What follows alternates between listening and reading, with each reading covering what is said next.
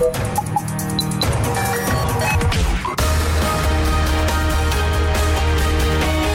Tube, l'intervista di Marta Cagnola.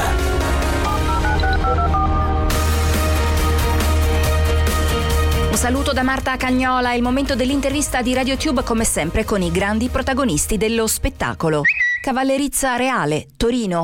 Presentato al Torino Film Festival arriverà presto in sala il documentario Pierpaolo Pasolini, Una visione nuova. Il regista Giancarlo Scarchilli. Nasce semplicemente da una cosa, io ho iniziato il cinema con Sergio Citti, quindi questo mi ha permesso di vivere dal di dentro delle storie che molti non conoscono. Credo che la cosa più incredibile era la capacità che aveva di individuare il talento dove gli altri non lo vedevano. Lui era una sorta di rabdomante del talento. Lui ha percepito nel giovane Bernardo Bertolucci che scrive poesia un talento che poi è sbocciato in modo straordinario, ha vinto nove premi Oscar per l'ultimo imperatore e tante altre cose, ma l'ha coinvolto lui in accattone come suo aiuto regista.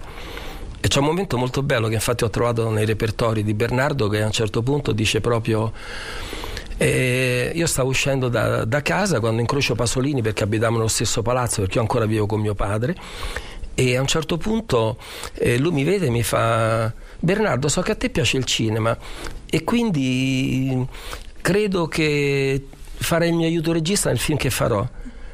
E lui fa ma per Paolo è un lavoro vero? Io non l'ho mai fatto. Ma neanche io ho fatto mai regista qualcosa di buono ne uscirà fuori. E hanno fatto a cattone questo per farti capire, Sergio Citti faceva il pittore edile, ma è la persona che ha raccontato tutto quello che poi è andato nel film Ragazzi di vita ed è il collaboratore più stretto da sempre di Pierpaolo Pasolini. A Cattone nasce da un sogno di Sergio Citti che aveva fatto.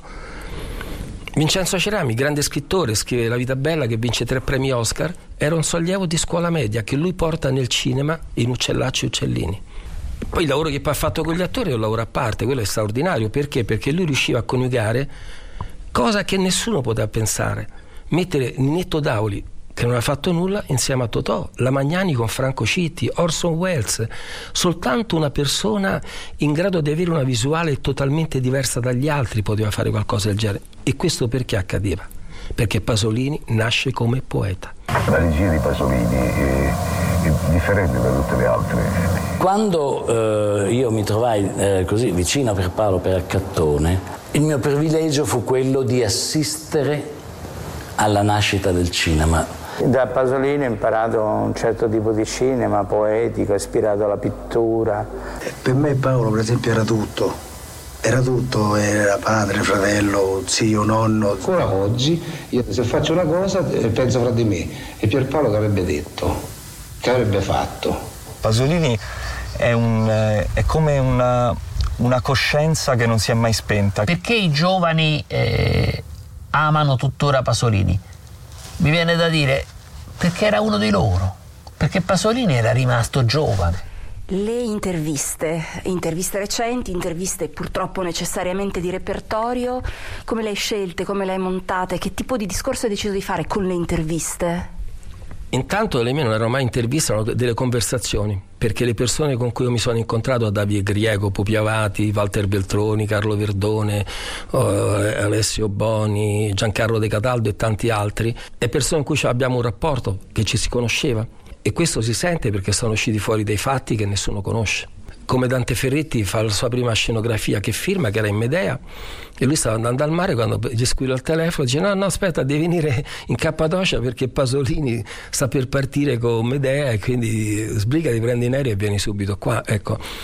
E, Tonio Dellicoli racconta che... Gli ha cambiato la vita in qualche modo lavorare con Pasolini perché ha un modo totalmente rivoluzionario di intendere il cinema. Cioè, mi faceva fare un campo qui a Roma e poi un mese dopo un controcampo nello Yemen, cioè cosa che era inconcepibile per qualunque altro regista, ma questo perché, torno a ripetere, perché Pasolini era un poeta e i poeti riescono a raccontare cose in modo totalmente diverso dagli altri, perché cercano la verità, l'autenticità. Per questa puntata di RadioTube l'intervista con Giancarlo Scarchilli. Ancora un saluto da Marta Cagnola.